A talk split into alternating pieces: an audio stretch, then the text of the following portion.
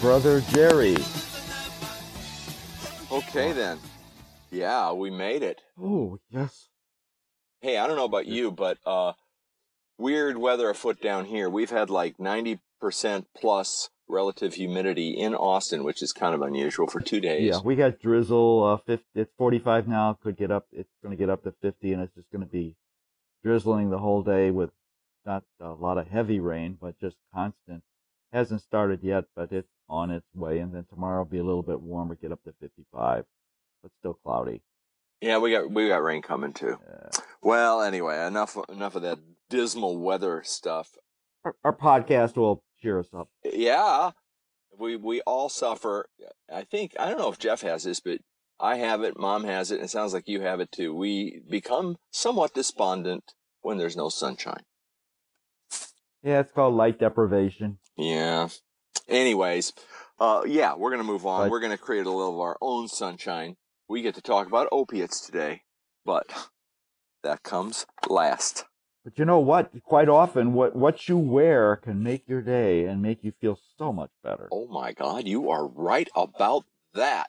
And I can't think the question has to be asked: What are you wearing? My brother is doing fine. T-shirt, Ooh, but eagerly eagerly awaiting uh, a new T-shirt which uh, has our uh, well, it has our faces on it. I don't know if that's a good selling point or not. yeah, Uh, I'm. I. Worth noting. It's worth noting. Questionable. That's for sure. You might want to. Yeah, and you know there were some challenges in making this. Uh, as I told you, we. Uh, wh- what I did was I took some great pictures of us when we were up in uh, Chicago and what have you, and then I had one I took down here, and uh, it featured these these cool hat these hats that you and I like, and not everybody does, but these are the earmuff style hats, or Uncle Buck hats we call them down here. We talked about this before, but the thing is, is that you know I did some filter treatments and stuff on our visages, our faces, to make them uh, look more interesting. I don't know if it worked or not. And then you know we ran into there was some there were some challenges in making this T-shirt too. I'll just say two of them, then we'll get on with it, and people will appreciate the product more perhaps. Here's the uh, the challenge was that uh, number one, there's a limited number of colors that you can have when you print a T-shirt because the technology and etc. So uh, I had to keep lowering the number of colors I used until it got to the point where I decided, hey, this looks much better just black and white or grayscale. So that's what I ended up doing. So that's the first thing. This is not color, and uh, it's it's black. It, it looks cool though, and because of that, it really looks great on a black T-shirt. So obviously, this is a black T-shirt. Second challenge was that these two circles that you and I are in uh, well, let's just put it this way. If I make the artwork in a certain position and a certain size, kind of looks like you and I are boobs. which is probably, which is true, of course. But yeah, that's too. That's hitting too close to home. it is, is, it is, but it, yeah, it just draws attention to a woman's breasts or, or my breasts. Uh, which we, I don't know, we don't want to think about that. So Oh, yeah, God. that that so there were some challenges and the bottom line is though it looks pretty damn cool and it just got it's, it has our url right at the top no mistake in it www.bro.show and you want to get one of these t-shirts you have to have one of these t-shirts john and i are getting them our close relatives are Yeah. getting them and so you guys got to get them too you can't have too many t-shirts so it's good. You got to get one. And here's where you get them shirt.bro.show. That's all it takes. Just type that into that field in your browser, the URL field at the top, hit return, and you'll be there before you know it. So, I'm wearing, since you asked, I'm wearing the blue, the second generation, Blue. the blue. Right. Uh, I have to say the blue is extremely nice. I like my blue. So next round, I think we got to do some And they- blues. I think the uh the all these shirts we have it's the texture is is just incredibly good. It's such a soft feeling Mm. on the skin, and God knows I need it. Um, I'm not saying anything. I'm not saying a goddamn word. I'm not going to mention the gynecomastia at all. Okay, I got a lot of grief on that one.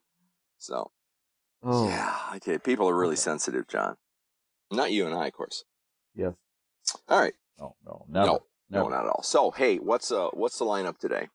Well, I'll tell you. Uh, some of it we're going to start pretty light, and then we're going to go heavy. But we're going to start with talking about the uh, the recap of the World Series. Uh, I'm sure everybody knows by now that the uh, Astros won, but we're going to go into a little detail as to how they got there, why they're so popular, some of the uh, more significant aspects of the series. It was an incredibly exciting series, Mm. and I think we'll kind of recap that and enjoy it Yeah. a little bit again. Oh man, I uh Then what we're going to do? I actually wa- I tried to watch the last game. This, this is kind of a record, right? Remember, this, this is this is this is Mr. Cliff's notes. So uh, yeah, I tend not to watch these games. But John, the thing that happened that allowed me to do this was our cable provider has an app that I was able to get on my iPad, and uh, I was able to wa- I can watch live TV now, which is kind of exciting. So Pretty yeah, good. I watched uh, five innings and I fell asleep, but you did too, so I don't feel so bad. Yeah, I mean, uh, the, the problem is that two of the games were so incredibly exciting Mhm. that the last game, although it had its cliffhanger aspects to it, could not begin to stir up the excitement that the games two and uh, and five did. Yeah. But again, we we'll, we'll be talking about that. Well, we're then going to move on and take a look at a movie. And I think probably the big question about this movie is why in the hell did you select it? Yeah, yeah, that's more I mean, interesting than the movie. yeah. That's much more interesting than the but movie. uh but it's it's called Night Game. It's got a it's got it. We're we're trying to keep the the thread, the Houston Astros thread, continuing into our film. and we really stretched segment, it this and- one, this time. Man, yeah, we're out of shape after going over this thing. That's yeah. sure. So then we'll we'll wrap it up with a more much more serious topic, uh, something which came to the forefront over the last week or ten days, when uh, President Trump um announced a national health emergency. So we're going to give a little background on that with the op- the opioid Opioid. uh, con- uh, opioid excuse me uh, crisis. Yep. So those are our topics. Okay. Well, let's start it out. The World Series. So let's move Man, on. World Series. That was okay. First of all, uh, uh, I'm I'm going to admit to this, John. I did make a prediction, as you know, and I I got I got two things right and one thing I wrong. think- Would you say that sums it up? Yeah, ti- just a little bit on the timing. Yeah. Well, what I did was I did call it for the Astros right away, and I said it would be six games, right? But and I You did, even said what the wins and losses would be for each game. I got them all right except Right. for the last two. There, I Right. reversed them. I, you know, dyslexia. What can I say? That's fine. It all worked out. We, I think the thing about it is that uh, when we take a look at this World Series, uh, we've got a very, very popular team playing uh, the Astros, and when you take a look at it, you, you've you've got uh, the fact is they've never won a World Series before this year. In addition to the fact they had never even won a World Series a game, they'd only been in one World Series. So you have this this underdog sort of Mhm. uh, complex that they had going in, and then you've got the disaster connection. Yep. With not only the fact that they suffered because of the the the uh, which one would that have been Harvey Hurricane Harvey in in Houston, but we find that uh, three of the uh, Astros, uh, two more than the Dodgers have, are have a Puerto Rican connection. They're born and raised in Puerto Yep. Rico. And so you put that together, and then you've got the fact that uh, the Dodgers, I don't know, they just don't, you know, they're Los Angeles, uh, whatever. They're not what you call, except for their Southern California, they're not a real popular team. I went around and asked people, Yeah. and they said, you know, "Oh, oh, who are you rooting for? Everybody said, oh, I'm, I'm rooting for the Astros. I'm rooting for the Yeah. Astros. Well, So- you know what happened I here? also, no. oh yeah. yeah, well you're you're you're close, and then of course you've got your urologist who kind of spurred you Yeah, on. Dr. Yang is so happy. Uh, we'll be talking about euphoria in the third uh, uh, segment, and I think he's been experiencing that the last three days. And you want your doctors in a good mood. I do. Boy, I do. I oh, know. Yeah, That's important. very. Keep I happy. do. He's got a T-shirt too. One of our T-shirts. one other aspect of this is the, the it's sort of the David and Goliath thing because the Astros are kind of quite often you look at them and you see they're five foot six inch second baseman who's going to probably win the most valuable player award in the American League. So they have this kind of little guys versus big guys um, mindset, which you know everybody always kind of roots for the underdog. So it all it all worked out pretty good and. So yeah, we got the popular Astros are winning in in seven games. Yep, they had their parade. the They had their parade yesterday. Yeah, the parade was a was that's always nice uh, to, to have the parade. I've been to a couple of those myself Yeah. for the White Sox and the and the Cubs. Uh, you know, last. Oh, don't forget the Bulls. uh,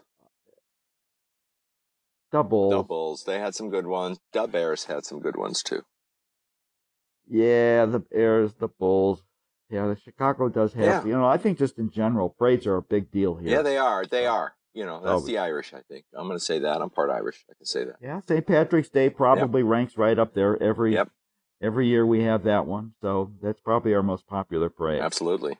So how did these teams get there? I mean, the fact is that we one nice thing is we end up with two teams that did very very well in the post in the uh, regular season. The Astros won more than 100 games and the Dodgers won 104 games, the most of any team in the majors. And qu- quite often you see these these teams sneak through and uh, get to the, the World Series by way of wild card, etc. But I think it's kind of nice that we have what I would call kind of a pure World Series where we have the better teams with the better records that are able to then execute that same uh, performance in, in postseason. Uh, the the other thing that's kind of interesting is that the Astros beat uh, ended up beating the Yankees four games to three, while the Dodgers beat the Cubs. So what you do in effect is you eliminate the Dodgers. Obviously, is a major media market, but you eliminate the New York market and you eliminate the Chicago market. And quite often, what happens is that TV viewership in those two markets is going to be down because everybody's kind of has this kind of letdown because they've lost. So I ran into a lot of people said, "Yeah, we lost. I stopped watching. I don't care about it anymore now. Still feeling depressed." Yeah, those poor people. all that good stuff. I, I don't. I have to tell you the truth. I, I watched the game. Uh, it was it was at Dod, at, at their stadium, is in in Los Angeles or wherever it is. And Right. you know, I have to say, John, I've been to some ball games with you now, and you know, I'm kind of gotten back into the swing of it. You know, I, I'm, you know, I'm I'm a uh what do they call it? I'm uh, uh I'm recovering from baseball abuse in my childhood. I, I don't know many people don't know this yeah. but I have a brother named John, who you may have met, who uh, wouldn't let me go to sleep at night until I recited the uh, names of the ballparks for the for the National League and American League, stuff like that. Oh. So yeah, I had a pretty bad taste in my mouth about this. I mean, uh, I probably shouldn't. I should have outgrown it. But hey, you know what though? We started doing this podcast, and obviously we talk about baseball, and I've gotten back into baseball again. I go to baseball games with my brother John and it's all good. And I even watched my first baseball live baseball game for this World Series. So I think I've made progress, John. You have. I mean, the the fact is that you learn baseball through osmosis or some sort of mental torture. Take your pick. I'm, I, yeah, Um, I'm, I'm visualizing like a guy not- on a gurney. His arms are strapped down, and they're they're like they got one of these big needles, you know, and they're like ah, right in the vein. Okay, but you know, my my read is that that was a that you acquired a lot of good baseball knowledge, while uh, other True. people might say, and I'm, I would have to put my, my my wonderful wife in that category. I got sick and tired of baseball living with you. ooh, ooh. She used to like it. That was the sad I part know that's that the, that's the problem. Yeah, eh, there's a there's a person who actually enjoyed the game on a on a certain level, and then was subjected to too much baseball. But it all it all Now, back to the pretty good, point. Actually, we had a mixed marriage. Go ahead. Mixed marriage. That's good, John. John doesn't define race; he defines baseball or no baseball. oh, that's good. That's better, I think. Oh, well, anyway, so the point I was trying to make was Hey. I did not think that stadium or that team, the Dodgers, were very with it. I, I, I just didn't sense the hunger.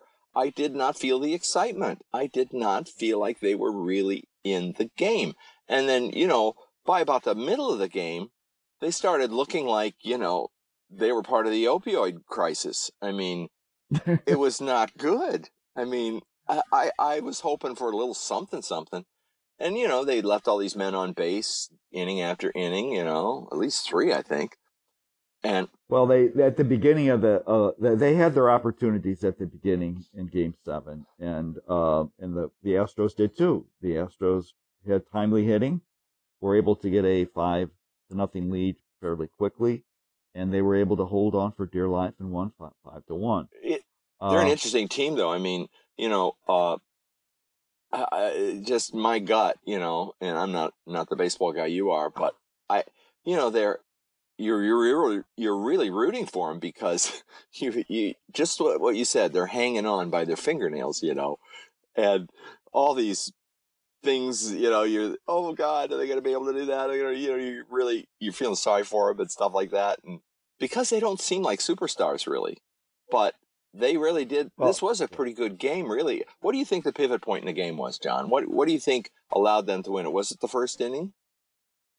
Well, I think that the uh, the critical point in the game comes when uh, the World Series MVP George Springer hits a two run homer and sort of uh, puts them five to no- at a five to nothing lead, which is you know a couple extra runs at that point when you're you got a team down and then sort of you kind of kick them while they're there. Um, I think that to me was the critical point. Second and, inning? and obviously you've already meant. Yeah, I think it was in the the second Okay. inning that they made that happen.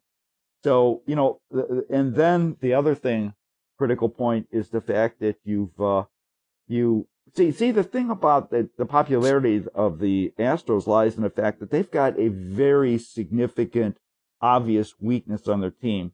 Their bullpen sucks. Yeah, So, yeah, yeah. But that was, oh, I think that was uh, nullified to an extent by the fact that the starter for the Dodgers was uh, he just never quite clicked. He never got it, did he? You've Darvish was not their, uh, you know, they ended up using their uh, number one pitcher, Clayton Kershaw, in the uh, sixth game. So then they're they're confronted with, well, who are they going to use in the seventh? And and with the idea that, look, we're going to start the regular guy, even though he's not our best. We can yank him before things get too bad. Well, unfortunately, they couldn't. They didn't quite do that. Nope. Uh, before you know it, the uh, the Astros have those five runs. So I was going to say the other critical point is the fact that when you get to Game Seven, all hands on deck. Everybody's going to be up there ready to play. So even if you pitch two or three days beforehand, you're going to be called. You could be called upon to come in and and what the Astros were able to do, they got the hot hand. They got the starting pitcher Charlie Morton. Morton Yep. uh, came in and was able to to do as well as any reliever that they had had. So they didn't have to rely upon Oh, the he bullpen because they're down to there, there, there's no there's no tomorrow. Right. That's what saved them. They didn't have to hold back anything and say, well, we got to hold this pitcher for next the next game. There's no next game. This is it. Well, that's the big difference in the two teams. One team played like that, and the other really didn't. In my opinion. Yeah. Well, I think that the if we take a look at first thing is we're talking about Game Seven, and what we've done is we've completely ignored probably two of the more exciting baseball games in, in World Series history. Uh, game two was one in which it went into it was a flip flop uh, seesaw back and forth uh, game in which there were eight home runs.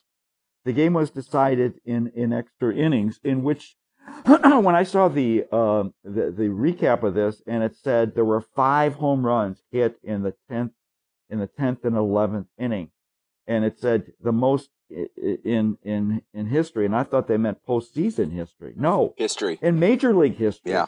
This had never happened before.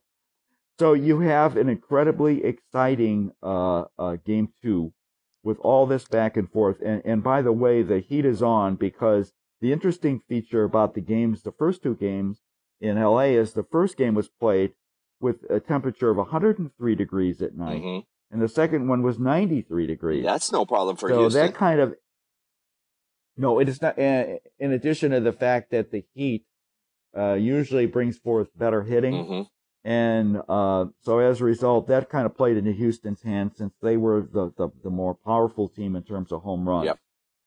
So then you figure this game is unparalleled. Nothing like it will ever happen again. And before you know it, we get to game five, another extra inning game, Yep. seven home runs. wow. We've got a walk off, and it's 13 to 12 with a humongous, I mean, a gigantic score. Wow. So That's a lot of uh, runs. I think it's a lot of runs, uh, By the way, and it's also a lot of runs in a close game. yeah, by the way, that's seven. That's You know. se- that's seven. That's seven home runs. What was the record? Well, they eight was the record. Now, how does seven Right. match up? Seven home runs. Well, seven was the previous was the previous Ah. record, and I think it was in the uh, 2002 World Series. That was the were the Angels and the Giants. So it, it isn't like they eclipsed five or six. Right. Seven I had been the record. In addition to the fact, if you take a look at the whole World Series, I think that was the most home runs ever hit in a World Series too. I think it was like 25. Yeah, it is. So there, it was home run. There was a lot of home runs, is what it boils down to. Right. Right. But the the other thing that I, I I see as we take a look at these games is the strategy. And the Ah. fact is that the Dodgers' strategy was their bullpen was their was one of their strengths. Uh huh. Coming into the World Series, their bullpen had 23 scoreless innings. So as a result, their manager had a very quick hook when it come to taking some of their pitchers out. And pitchers such as Kershaw and uh, and also Rich Hill, who did a good job, these guys are pulled like after four, five innings when they still look like they could do very well. Kershaw's good. I like his what? pitching. He was good. Oh yeah, Kershaw pitched a great game in the first one, and obviously in Game Six. So he, you know, has overcome a stigma because prior to this World Series, he had had some, uh, even as he's considered the greatest pitcher right now in baseball, and had done well in regular season. Previous World Series, he had not done that well, so he had this kind of stigma Yeah. Choker. image that. Yeah, he had a choker image, which I think he's been able to er- er- er- Yeah, erase yeah. as a result of this World Series. So the uh, I think the Dodger manager overmanaged, and you know even though you got 23 scoreless innings, what does that say? Well, it says you're due to have some maybe lousy bullpen, Well, yeah. be- yeah. uh, you know, outing. Yeah. That's the way I would look at it. You and I are superstitious, though.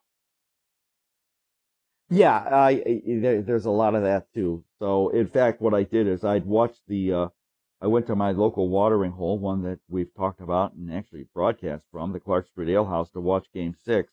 And I told everybody, I said they lost. The Astros did when I'm watching it here. I'm not coming out. I'm watching the game alone at home Yeah. for Game Seven. Yeah. Good And call. that's all because of my superstition. Uh, let's just kind of wrap this piece up by saying that uh, the World Series MVP was a, a ball player named George Springer. And I think the way that he demonstrated he was able to do this, George did not have a very good uh, uh, postseason up to that point. In fact, had not done very well in the National League, uh, the American League Championship Series against the Yankees. In addition to that, now George is an outfielder Right. Center, center fielder. fielder had a very good season, very good season, uh, 37 home runs. So in the first game of the World Series, George proceeds to strike out four times. But what does he do? He do, it's what I say. He didn't let failure get in the way of success. Start hitting dingers. because he hit dingers in the next five, six games and ended up hitting what I've already mentioned, the crucial homer in game seven that stretched that lead Yep. from three Game runs six. to Dude, five. dude, game six. Yeah. You said seven. Well, game seven is when he hit the home run in the final game. It didn't go seven. It went six, didn't it? Oh, no, you're right. It did go No, seven. It did go seven. Jesus. Okay, sorry. Yeah, that's Oh. okay. I've got notes in front of me. You're trying to wing it with your uh, senior memory. That's okay. Senior memory. well, you know what it was. I, I, I couldn't get it out of my mind. I called it. I said it were six games. I said it was a six game series. So I, I guess I've deluded myself. Now you're you're you're working on what's called revisionist history here. That sh- I sure am. I, I could be president. I could be the president of the United States. Oh, but and then to highlight the uh, the final game, uh, you know, we've got uh, Carlos Correa at the end of the game proposing to his bride to be, Oh, that was so cool. uh, Miss Texas USA. oh yeah. where he, oh, that was, you talk about uh, timing and everything. He gets on his knee and flashes a, a doggone rock. I mean, if that poor lady's going to have to cart that thing around. She's going to, get her arm's going to get sore That's right. just because of the sheer Well, weight of, yeah. of her We hardware. already know she's got a sore back, and now she's just gonna have a sore arm on top of it. No comment. oh boy. I, I yeah, I can't believe I said agree that. with I can't believe I said that. God.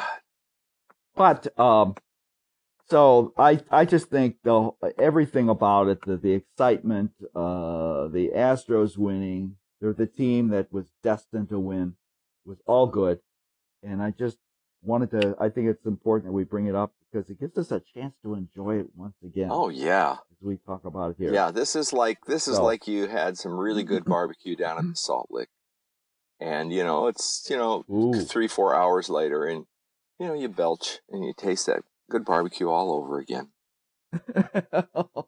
God. What? What? Did I say something wrong? Yeah, you're right. I've I've I, hey, been there, done that. You're absolutely right. Okay. So yeah, Astros, Astros. Astros. Yay, Dr. Yang, Christopher Yang, my urologist. he's so happy. By the way, my urologist actually knows John's urologist. That's the craziest thing. And he's in Chicago, and Chris is down here in, in Austin. Amazing. It's just a small urologist world out there. Well, they both went to school in Chicago, I guess. But anyways, Oh, yeah, yeah, well, I'll tell you what. We we, we just got to keep the the Houston Astro theme continuing. yeah. Let's do it, John. How are we going to do that? But what desperate measures will we take? Well, what we're gonna do, we're gonna go. We're gonna get so desperate because Really what, what I was able to do, and and I was able not to find, but last Saturday, after a podcast and getting ready for the the World Series game, I flipped on the TV, and I ran across this movie called Night Game. Now, this movie, so I felt uh, after watching it, I said, I just can't resist in spite of the fact that this movie does have a few flaws, I felt uh, it's the only movie I know of that you cannot watch. Uh, I can't. uh, You can't stream it or anything because it, it it only existed in that moment in time, and I don't think we'll see it ever again for years. But we're going to talk about it. yes. Uh, the, the fact is that this movie it was a not only a Houston movie filmed on location in Houston and Galveston, but it is a Houston Astros movie. Yep. So uh, the, the fact is that the director, uh, not a household name by the name of Peter Masterson, is from Houston. So he felt, look, if I'm going to have to make a movie like this, I might as well stay at home yeah, so I can commute back and forth. Oh, so the location was changed from San Francisco. And you know, you're saying, well, uh, it's a it's a Houston Astro movie. The fact is, how many movies are there that have been actually been made in Houston? Exactly. Uh, and if we take a look at it, probably Brewster McCloud back in 1970 71 uh, was made. It, it it featured. In fact, if you take a look at every movie, it's not every, but the four that I can find that have been made in Houston, they all seem to be attracted by the fact of a certain architect architectural delight significant item, and that is the Astrodome. Exactly. So yeah, so the Astrodome is featured in Brewster McCloud, and there were two other movies. One was called Murder at the World Series. Oh man. I don't even. I didn't even want to go there. and it, it featured the Astros too. So this isn't the only movie that had the Astros in it. And then we've got uh, Bad News Bears break break training, and the highlight of the movie Wait a minute. is The the, fact that Bears they can play did you say? baseball. Train- break- break- oh please, Oh. we got to get through this. Okay, okay. Okay. Sorry. So. Let's move. So what what we have is typically what we give is we give a spoiler alert. We're going to give you a movie alert, and that is beware. You might not want to watch this movie. well, the spoiler alert is this movie is spoiled. It's beyond its expiration date or something. you know, I mean, this is just crazy. Yeah. Well, first of all, if Limit- you've ever been to Houston, limited shelf yeah, life. I mean, in Texas, you know, there's only one place to live in Texas. Everyone wants to live in Austin because it's really nice, but not many people want to live in Houston. There's only a couple reasons you'd want to, and one of them is money. You know, if you're an oil guy or a finance guy, that might be a good reason. And you know, they have some nice gated communities and what have you, but the weather is terrible. Uh, it's unbelievably humid. Everything smells like mold. The airport, especially, and uh, man, it is this. The traffic's terrible. Uh, it's a sprawling city that was done without any zoning. We've talked about that before, and uh, it's not a place you want to go. And I avoid it at all costs. I've had a couple clients down there, and I try not to go. But luckily, there's a movie that captures the mystique of this charming city, and it's called Night Game. I'll tell you, last week we talked about the big sick and we were talking about the, the various plot themes. hmm And so as I Does take a look at this movie, um, I well, you know, I was trying to uh, in search of a the, plot theme is is the way you could describe this because even though it's got baseball in it, there's really no baseball players. There's very little game action in the movie, so it's not a baseball movie. I wouldn't exactly call it a detective uh, murder movie because other than uh, the the star of the movie, Roy um, Scheider, uh, they're, they're, they're, the detectives don't do a very good job. Mm. And I wouldn't call it a slasher movie. It's got a serial killer, but there's no graphic violence. Wow. So it's a it's a movie without a theme, is the way I look at Well, it. Well, maybe could we So, say it's um, an Astrodome movie? Yeah, I, I think, but I would say that uh, th- there's a lot of the, the killings themselves don't take place in the Astrodome. Well, that's that's So uh, I guess I, I'm I, I am sure that everybody at this point is thinking, "What the hell is this movie all about?" can, can, can all you, we've done can you tell us? say what it Can you tell us? I think I've been able to put concisely, succinctly, in one sentence, I can describe this movie. Baseball crazy homicide detective tracks down serial killer with Astros connection before his bride to be gets the hook. Oh my God! That's it. Wow. That tells the whole movie. You, you now let me get this straight. You weren't in this movie, were you? No, I'm not. The, I didn't play the homicide detective. Oh, okay. No, I didn't. I had Oh, to ask. God. I had so, to ask. So, if you want to kind of just maybe a couple more sentences on the plot, uh, baseball uh, crazy homicide detective. In fact, this this homicide detective, he's a homicide detective in Galveston, where the murders take place, which is reasonably close to Houston. Seems to he's a part-time baseball fan and a he's a full-time baseball fan and a part-time homicide detective. He doesn't seem to be very smart. Um, so what he does is he is, you know, given the task of uh, of tracking down this serial killer. So fortunately, he knows a lot of baseball, and if he he constantly has the base, if he's not at the ball game, he has the baseball game on the radio. So he's got baseball on the brain. Huh. Imagine and that. That is going to be very important.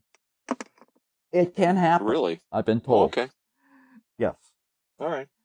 And the, thing about it is that all of a sudden, as he's listening to the game and he realizes that the killings seem to be taking place when a certain Houston Astros pitcher wins a game. Ooh.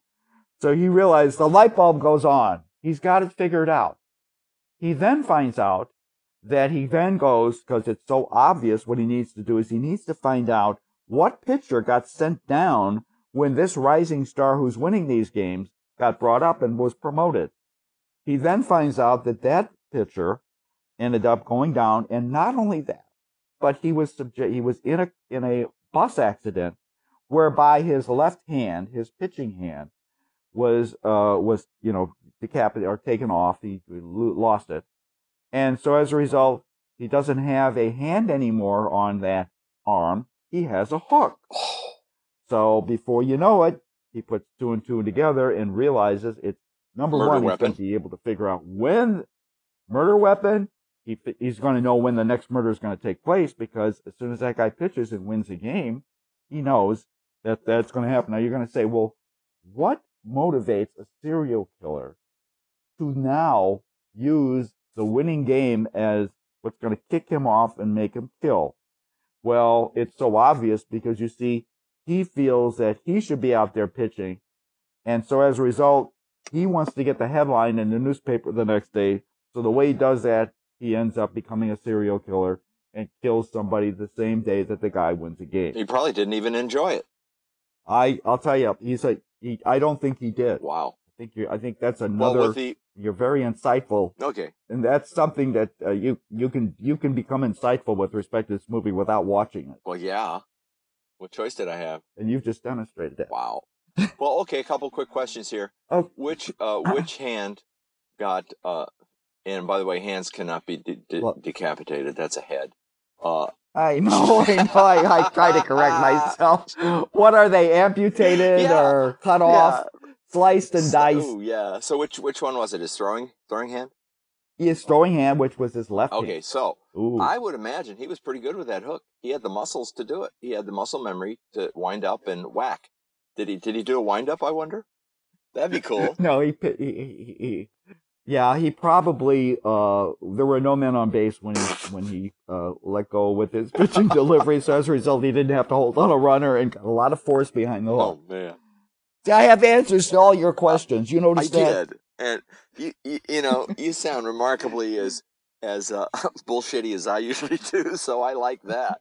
Okay, roll, roll. Turnabout is fair play. Okay. So you're probably, you know, you're wondering what was the critical reception to this movie. I'm not First thing is there's not a lot of reviews of this. Who's wondering out there? Raise your hands. oh, No hands, John. well, cut off.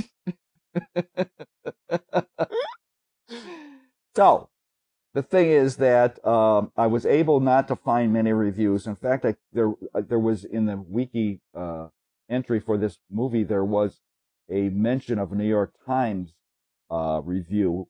I couldn't find the whole review. I'm sure that, that it's It been, got cut off You know, just taken out of the records. Yeah, cut off. at the hand. The guy was writing the thing, and somebody So- cut his hand off. Sorry. God. But the thing is that uh, the, the this review, and I have to I have to give you a little preview on the casting. Roy Scheider, I've already mentioned of of Jaws fame. Uh, Yeah. He, he co-starred in a movie with a shark. He also co-starred in French Connection with Yeah, he was in French Connection, but also Gene Hackman. Also, uh, that that Dustin Hoffman movie with the dental work that was good. Marathon Man. Oh yeah, he had you know what? He had a, a nice uh, role, very significant role at the His beginning. Dustin Hoffman's brother who bled out, who was a spy. God, Yeah. that that's a real movie. It's another one. Yeah, uh, so he put, he actually was in three real movies. I don't know too much about the other ones uh, that he was, except for of course this one. So uh, the, the New York Times had an interesting comment. They they said that even a shark could not save this. Oh movie. man, that's good. But now this this movie actually came out in 1989, uh, not a limited uh, uh, screening. Uh, it, I I'm only saying that through uh, the fact that its box office receipts were three hundred thousand dollars nationwide. Wow, That's all the money it what made. it cost to make? I wonder. So uh, it, it, I have no idea. Uh, too much. That's all I Yeah. can say. Um, wow. so then, um, it it went directly to uh, at this point VHS back in '89. So uh, what they did, and I have no idea who made this call. They decided to then reissue the movie in DVD and Blu-ray in 2015, which brought forth another set of reviews. So I took a look at those reviews with a very, mean- very open You mind. mean I could have gotten a DVD of this? Oh, yes. In fact, we will talk about that because you see, that's the only way you can get this movie now Oh, is buying it for 20 bucks uh, through, I found it on, in Best Buy's, uh, you can put it through their, uh, internet, you know, sales. wow. So, uh, but again, we're gonna uh, we're jumping the gun here because I wanted Okay, okay, okay. I don't want anybody to come to the conclusion that we're we're suggesting that you buy this movie. No. And we've implied that by just mentioning. Oh, that was bad. Bad brothers. I kept a I kept a very open mind as I took a look at the reviews, the ones at the not so popular websites, such as like the slasher movie website and the Through Shattered Lens website and the Off the Shelf website. Uh, You know, I couldn't find what you call the Roger Ebert or the the big newspapers or even the Austin what, Chronicle didn't have this review. No. But out of the three, I picked three reviews, and with an open mind, I was able to find the words in these reviews that I thought were positive. You had to redact the reviews, didn't you? You redacted the reviews. I really did. And here's what I had left. This is really getting bad. Go ahead. What what are these stellar words? Three words. One of them described it as entertaining. The other one described it as watch- watchable. Watchable. And the third one, that's the best I could That's find. faint praise. And then the third one called it good nature. Good nature. Slasher movie Good good nature. That's like the guy who the, the girl tells him, "You're a nice guy." Right? Yeah. Good nature. What a movie. date. You were really swell. Yeah, Wally. Good good afternoon, Mrs. Cleaver. Can Theodore come out? So the availability, the, there's good news and bad news here. The the bad news is that Bad- it's the bad very the limited. good news. you don't have a lot of chances of getting this movie. Uh, in fact, the, you don't look to stream this movie because you can't find it. Amazon, Netflix, don't Nope, no, nope. don't even go there. Uh-huh. Uh, they're smart enough not to have this in their inventory. Even YouTube doesn't But- have it, and they have everything. Yes, YouTube doesn't have it. So um, the thing is that if you do want to get it, you'd have to pay twenty bucks to go to Best Buy and buy it on DVD. And I'm sorry, the Blu-ray version sold Oh out. wow! I don't know how that. I was gonna get a Blu-ray system just to watch this movie. Damn. now I gotta.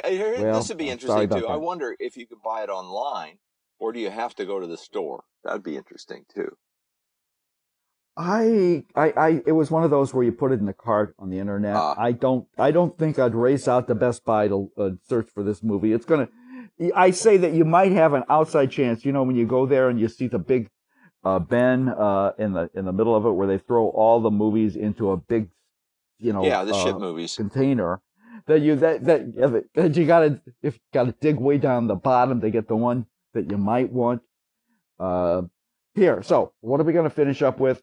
Let's just say that in spite of all that we've told you about this movie, your interest is piqued and you still want to get a little bit of a taste. I would suggest that you Google it, YouTube, and you can find the movie trailer. You can watch that. And I think that's all you really need when it comes to the night game. Wow! So, Wow! uh, Yeah, we got through it though, John. We got a- through it it. I'm okay. Are you okay? we did. Are you okay? I'm, I'm yeah. Okay. I, I, I feel, I feel very good. I'm glad I was able to get that out. I think it's important that we kept that, that Houston theme continuing and we were able to do it through the first two segments of our podcast. So now we need to move on to more serious matters. Yeah, we we do. And they are very serious. Yeah, this is a this is a serious thing that uh, has been fumbled uh, a lot by a lot of people. So, uh, yeah, there's there's a lot of blame to go around here. But let's not play the blame game. Let's talk about what it is: the OP, opioid crisis. It is hard to say. You're right. you're catching the same illness I've Yeah. got. Be careful. All right. Opie. Opioid. I, yes. Thank you. I have a picture of Opie Um, right here. And I think That's what how I do it. Well, the thing is that uh, as we take a look at this one, I think what piqued our interest was the uh, our illustrious president decided that he could tackle this problem. He might not be able to get health care to get through, but he can he can he has a solution. Yeah. He uh, he apparently uh, one night when he wasn't tweeting, all of a sudden a light bulb went on, and he decided that he was going to have a press conference and was going to figure out how this problem could be solved by one man, namely the president of the United States. Yeah. And so that's what kind of piqued our interest to start Yeah, out and with. his answer really was, And, "Don't uh, do it." Yeah, it's like uh, just say no. Yeah, he. That's a. That, I've heard that and this is the first time I? that's ever been done. I think he said too. This, this is earth-shattering solution to the problem, and then, of course, he uses his uh, exec. Was it an executive order, John, or what was this thing he did? Well, what he did is he called it a uh, national um, uh, health emergency, a national health emergency. And no one knew what that having it was, just be a na- no one really knew. Yeah. Uh, well, the the the fact is that there is actually a category like that, and there's also what are called national emergencies, which typically are one of the ones we've had up to this point recently with the hurricanes, and those are easily funded. But when it comes to calling something a national health emergency, your funding is like less than a hundred thousand. Especially when you don't have a But, you treatment. know, You, don't his- have a treatment plan. You don't have a plan. I mean, there's nothing you can do. his plan. Well, the, the the fact is that uh, if you don't have a plan, you don't have to spend a lot of money either. oh, and you don't have to do any work. This is perfect. Right. So it fits his uh, the cat. It fits his qualifications for you know the kinds of things he's working on. Now, I mean, let's not under let's not undermine or uh, let's keep this on Yeah. the on the up and up. Uh, take the high road Okay. here. So wh- why don't you you know we call this a crisis, and then maybe you can give a little bit of background as to really what we're talking about when we say the opioid uh, crisis. Okay. Well, d- disclaimer: I, I was never an opioid person, so I, I have to say that because I Hmm. think many comments my brother makes during this podcast leave the impression that I was or am or something a drug addict, but it's not true. And I haven't had any drugs since I- 1970. Wha- the last drugs I had, I had with you, John. Oh, really? You- all of a sudden, you suck me into it. nice. Well, okay. But the bottom, Bottom line, line is, is- that when it comes to, I, I try not to get to specific with not to respect to this your personal, problem. but I'm, I, I, try to just generally say you are trouble and leave it at that. Oh, Okay. well, I think that's fair, though. That's fair. You're right. Okay, let's just move on. Uh, opioids. Okay, now, first of all, an opioid is synthetic. That's what it's supposed to be. It's a, a synthetic morphine like drug that was originally geared at controlling pain, pain management.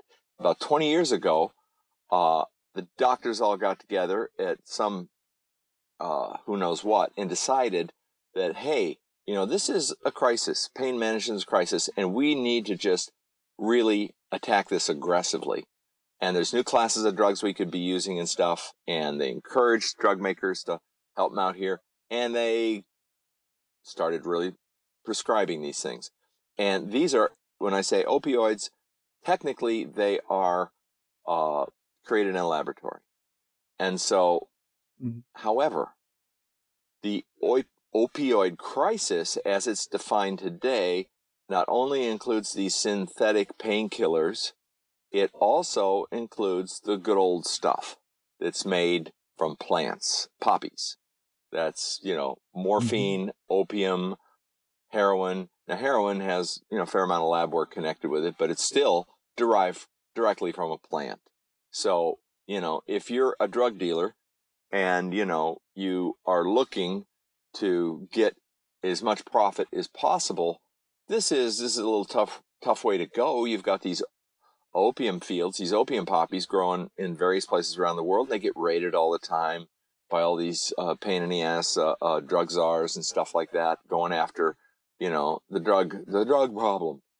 And of course, none of it works. But still, it's it's a pain in the ass for these poor cartel people.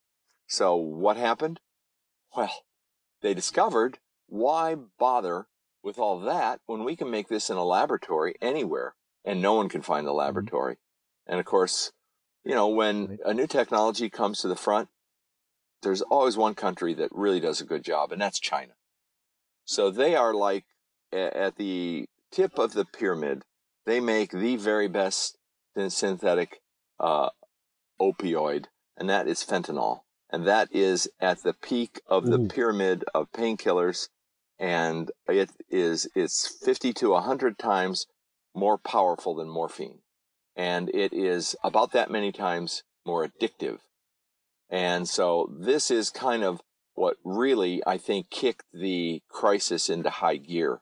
And what happens here is this somebody has an accident or something and they have pain, and the doctor says, take these, and boy, are they good. And after the pain's gone, still takes them. And why is that? It's because this class of drugs, these newer drugs, they not only uh, handle pain management, but they also supply a feeling of well-being, better known as euphoria. Now, so this that's the thing that gets people taking them longer, and that's the biggest reason we had the crisis. If you add to that, you know, uh, 2008, everyone, a lot of people lost their 401ks, a big crash, the real estate bubble popped. 2001, the dot com bust. There's been several downturns in the economy, and then all these jobs go to India and the Philippines and stuff. And there's a lot of people scrambling to try and just get through the day and pay a mortgage and feed their kids and take some opioids. So that's kind of how this got to where it is. And these drugs are, they're, they're, some of them have been around for a long time. John, you brought up Vicodin, you know. Vicodin, yeah. Vicodin's been around for a long time. Uh, I would say that when I take a look at this, and the U.S.'s uh, approach to this is what the way they approach everything, and that is let's make something bigger, better, and more powerful. Sounds like Texas. I mean, cars. Yeah, Texas, which is probably the state that kind of represents that to the greatest. Yep. The greatest. But I, I take a look at right now with respect to uh, uh, I'm a I like uh, you know craft beers. Well, what's happened with craft beers? Well, uh, we had a beer that's a craft beer that had six percent. Well, we can make a better one than that. Let's make one that's nine percent. Yep. I just think the mindset of the idea that better can be done by making it more powerful, uh, bigger, etc. And you have that here with respect to the drug. I also think that the pain management thing is doctors quite often, you know, more people complaining about pain. Get them out of the office. Doctors say, well, I got a quick, yeah, get them out of the office. I got the pill for you. Um, and I'll tell you, it, it, it's amazing. The other thing that happens is that people, if a doctor, for example, uh, this is I've seen in the, the field of oncology, and I'm not going to point out any specific doctors, but they they are dealing with treating a, a, a death threatening illness such as cancer, and what they look at and say, well, look, hey, you you need a prescription. How many do you need? Um, you know, without even questioning it, because their mindset is, well, this person is, you know, uh, in a critical state of health, close to dying. Let's just give them some pills. What the hell? Yeah. Oh, I mean, yeah, so, that's the situation I was in. You know, I didn't. They didn't even say how many. I just got a bottle with with sixty hydrocodone in it, and I needed two. Wouldn't thirty? Wouldn't so thirty have done it? yeah. You know, or you know what I'm saying here? and I could I yeah. could get any drugs I want. I could be making a good living right now as a stage four cancer guy because I can go to any of my doctors and they will give me as many painkillers as I would like, and they've offered. It happens. Yeah. I've seen it with uh, with my with Marge, my wife, and I and I've also seen it with myself uh, where th- that that will happen. Mm. I also think that you mentioned that super powerful fentanyl drug, fentanyl. Yeah, let's talk about that. What we have here, that is that is what you call scary stuff for a variety of reasons. One is that since you're taking it in in pill form, quite often it's it's hard to identify a, a fentanyl pill from some other kind of pill, and so it is so easy to overdose with this. It isn't like, well, you got to stick a needle in your arm or something uh-uh. like that to do it. It's just you got to pop a pill. Well, worse than that. It's actually a lot worse than that. Here's the bad thing about it and and you know by the way that we didn't really cover the uh the evolution of the problem that what happened is that oh, yeah, yeah people people went to the doctor they got their prescription they took their painkillers they liked them they did they got more couldn't get any more from that doctor went to another doctor and so people do the multi-doctor thing and they need one doctor to take care of their habit and then the other two doctors are their supply and they start selling thirty dollars a pill. That's pretty good. That's that's a good business. So they're doing that with oxy oxycodone. Uh, they're doing that with uh, uh, hydrocodone. You know that that's what we're talking about here with that kind of stuff. So what happens is now they close the loophole.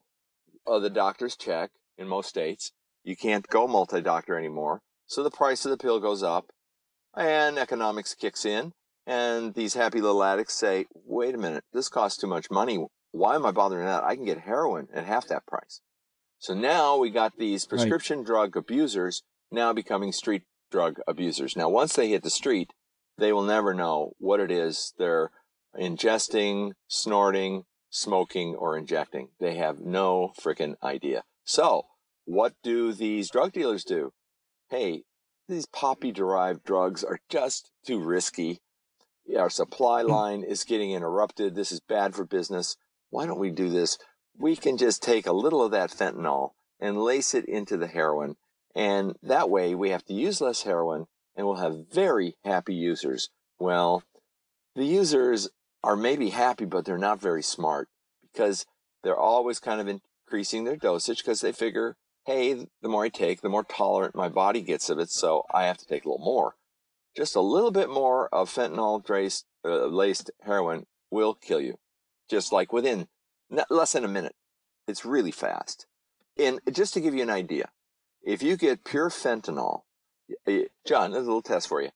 How much pure fentanyl do you think it takes to kill somebody? Overdose them. What do you think? Well, I would say that you could you could just barely touch and get a little on your skin. That is the. You could probably die from that's it. That's correct. the eh, The quantity is three grains, approximately the size of salt grains. Wow. Yeah, that kind of brings it home. So fentanyl is bad, bad, bad. Plus, the first responders have a terrible problem too. If or the law enforcement, law enforcement, if you hit a fentanyl lab, you better wear your hazmat uh, suit because one one guy, and I don't know which police uh, uh, department this was, but he was walking out to go on shift. Uh, someone was walking in, and he got jostled, and his hand hit the back of this guy's jacket, just touched it, and within three minutes he was on the floor overdosing from fentanyl. The guy, the mm. co- the cop going out on on his beat, was on the floor foaming. Uh, you know, you do this whole thing with your, ugh. but yeah, these ODs are are tragic, terrible, and and what have you, and that that's what going, and that's how we got here. That's what the real problem is, and it's just these super drugs are killing people right and left because they don't know how to manage them and what do you do? Are we going to start, you know, remember in the, in the, uh, a lot of these crises that, well, we're going to hand out clean needles, you know, at least people won't die of AIDS. Mm. What are we going to do here? Are we going to, we're going to teach people how to, how to mix their, uh, their, uh, fentanyl laced heroin, what the proper dosages are? I mean, really, this is terrible stuff. So let, let's, let's blow back uh, past that and let's go to, okay, I'm, I'm hooked on all these drugs. How do I get out of this? Well, I, one of the things I, I, I think to point out the magnitude of the problem is that in 2016 the number of uh, Americans that were killed as a result of this is well over 60,000, a dramatic increase from the previous year. Correct. So I would imagine we can expect that the amount of, of people that are, are ODing and dying from it in 2017 is going to even be worse. So I think it's important for us to, to you know, to, to lay out the problem in terms of, of, of the amount of people that are, that are affected by it. The other thing I find interesting about this is that you would think that this is a, a and you've kind of alluded to this, and with the people that are, are taking it, you would think, well, is this like the the good old days with heroin and all this and that? Is it a city problem only? It's not only not only a not a it's it, it's a bigger problem in the rural areas. If you take a look at the states that have most of the problems, of the greater number of people, it's Alabama, Mississippi, it's all these rural type states. So it, it's crazy. And again, that, that feeds into the fact that unemployment, uh, Rust Belt, or whatever you want to call it, uh, you get people in rural areas that are you know, saying, well, gee, what, I've lost my job. What am I going to do? Yeah, I was going to mention that there's a, uh, there's a, uh, a daily show. You know, that's the New York Times podcast. It's really good, 22 mm-hmm. minutes. And they had uh, a segment with a, a, young man who was uh, uh, uh, a recovering addict. and he told his story, and it was chilling. Uh, his mother went into business with him on this, and was also an addict. So, and his father was a was a minister, was a was a pastor. Mm, I mean, wow, yeah. It, that uh, was. ooh.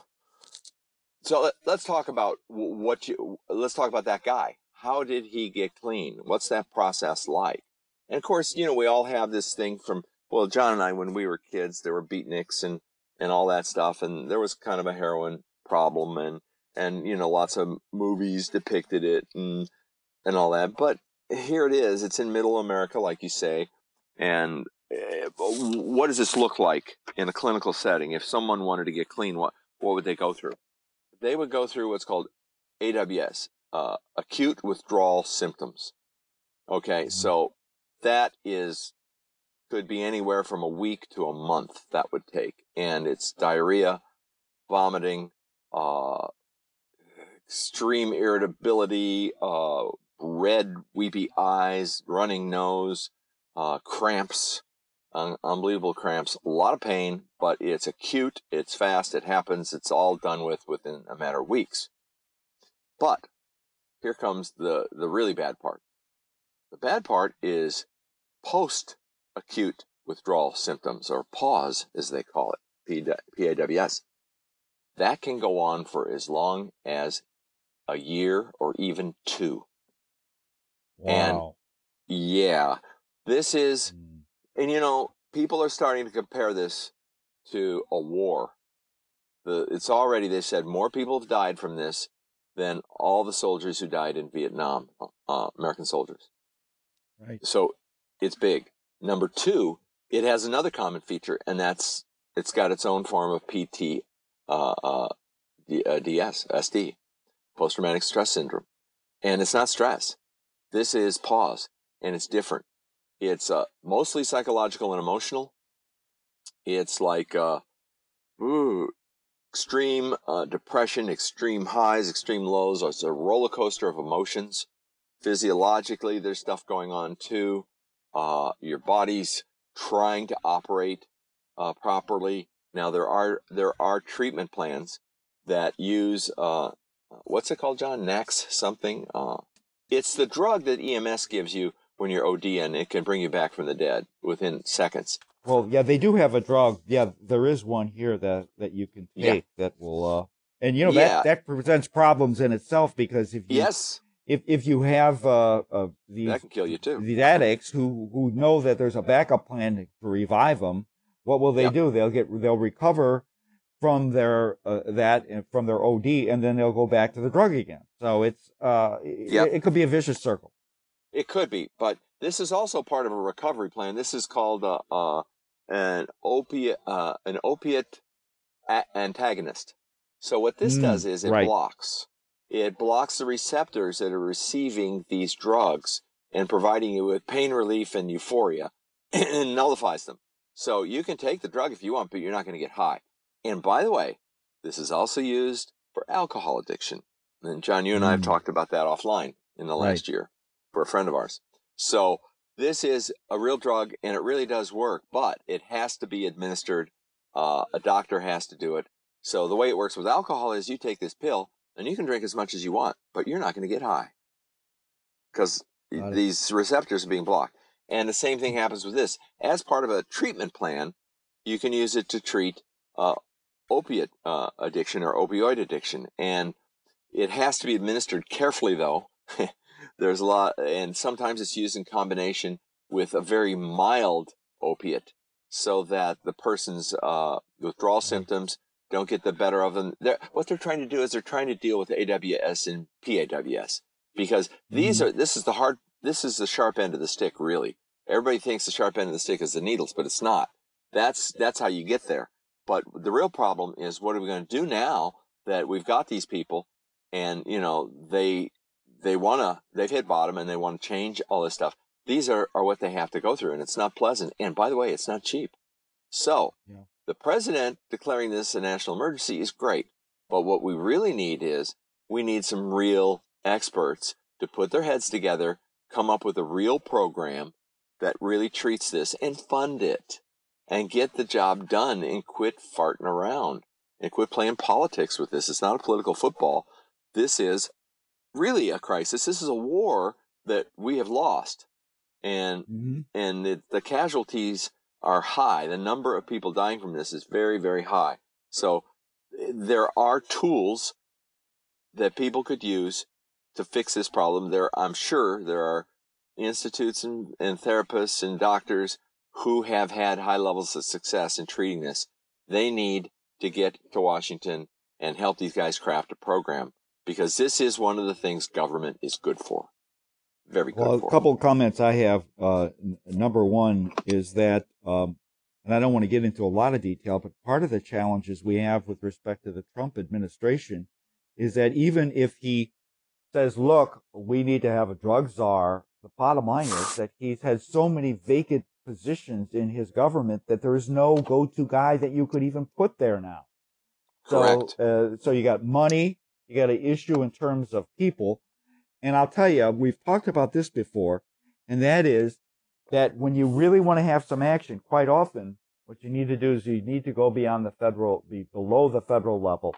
And I did a little research and found out since this problem isn't what I would call urban centric, it's not Right. just in urban en- areas, it's pervasive throughout all parts of, of the country.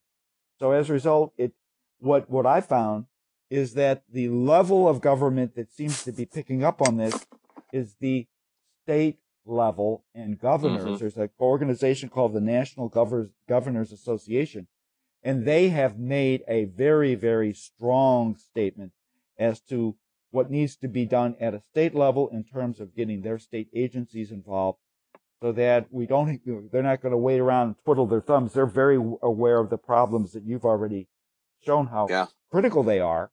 And they see that we need to address them now. We can't wait for the president. We can't wait for the federal government. No. We got to do something now. you know, the federal government can't pass anything in in the legislature, so let's forget about that. And you're right, you're right. The governors and uh, it's too bad it's not the mayors because the mayors definitely, I think, in my opinion, do a better job. There's a lot of really crappy governors. The fact is that the the uh, it isn't the, the mayors at this point have and I've, we've talked about uh, the the United States uh, Conference of Mayors uh, that presently is headed by Mitch uh, Landrieu. They have made a statement and they uh, but theirs has been more I think at this point uh, talking words. Although I can tell you here in Chicago that uh, our our mayor Mayor Rahm Emanuel has decided to throw some money into the problem here specifically. So I think that there are some selected mayors that are doing it, but I think they're looking uh, right now. The the problem seems to be addressed um, more at the state level, and maybe it will trickle down. But there are there are certain ones. Philadelphia, New York, and Chicago Yeah. are probably the ones I've read about. The, the mayors that have decided to take a bull by the horns and well, let's let's not wait around. Let's make something happen. So, I think the other um, thing too is let's not forget that you know, and we talked about what caused this. Part of it is the availability of these drugs, and they are super drugs, and they do a very good job, and and they can be made in a laboratory. That that all that all you know that's all real. But the other thing is uh, employment. Uh, you know, stagnating wages. These are some of the things that you know they've become political footballs, but they're really part of the solution too. Is they people need jobs. You know, how long, John, have you and I heard people in the federal government, from the presidents on down, talk about these great infrastructure programs that we we're going to have that put all these Mhm. people to work? Where where are these programs? I wonder. I, I agree with you. I mean, we've we everybody every uh, administration uh, has their own spin on how this is going to happen, and uh, it just seems like it just falls by the wayside. And uh, it's either something is tried that's not effective, or quite often it's just not tried at all. So, Yeah, I mean, this is the time to do something like that. And, you know, uh, th- there's a conservative element in the government that doesn't want any spending whatsoever. And I understand that sentiment. There's a, there's a lot of waste, no argument. However, there's some programs that just work, you know, and all you have to do is study a little history, you know, l- look back at what happened when, you know, some catastrophe happened like 1929. Look at all the stuff uh, Roosevelt did, you know, the WPA. uh, the Tennessee Valley Association, all those dams and all that stuff. Now, you know, Tennessee, there, there's a place that was really depressed at that time, and they just brought them back from the dead with all these programs. And they were building dams all over the place. They even got out of work artists to draw these murals all over the place, and they had a full employment initiative, and that's really what needs to ha- happen here. And people just have to let go of this, this you know, trickle down economics, and that's what we're experiencing now with this tax bill. It's just another version of that. It's not by name, but I mean, like they're saying, help "Oh, the, help that- the middle class. Come on. I mean, Yeah. I, I I respect the fact that the middle class is decreasing, and we need we need to have a, a bigger middle class. But the way to have it is to get more people into it, not help the Yeah. ones who are already there. Yeah, not just that, but it's it's above and beyond that. It's kind of like, well, you know, we all heard trickle down economics or voodoo economics, you know, when Reagan proposed it, and it turned out that's what it was. And you know, a couple more presidents kept promoting it, and you know, it, it, but everyone knows it doesn't work. Now we've got this thing where we're going to cut corporate tax rates. That's the new trickle down economics. That's that's a dog whistle for for trickle down economics because it's the same thing you know, oh, we're going to cut tax rate. Well, yeah, I'm sure they're going to hire more people or pay better, people better. Uh-uh. They're going to do stock buybacks. They're going to, uh, bigger bonuses, uh, fatter golden parachutes. You know, none of that's going to get down to the, the line workers. And that's not going to create more jobs for people to get into the middle class. And certainly not going to help the people stuck in stagnating, uh, you know, wages to, to get more. No, I, I just don't think that's going to work. What they really need is employment opportunities for people, like you just said. I agree. And just to kind of, uh, I always like to inject baseball into any segment we have. That part part of the WPA uh, work was done to the creation of a lot of new major league, a lot of new baseball parks. Yep. True, true. And the most beautiful ones, too, I might add.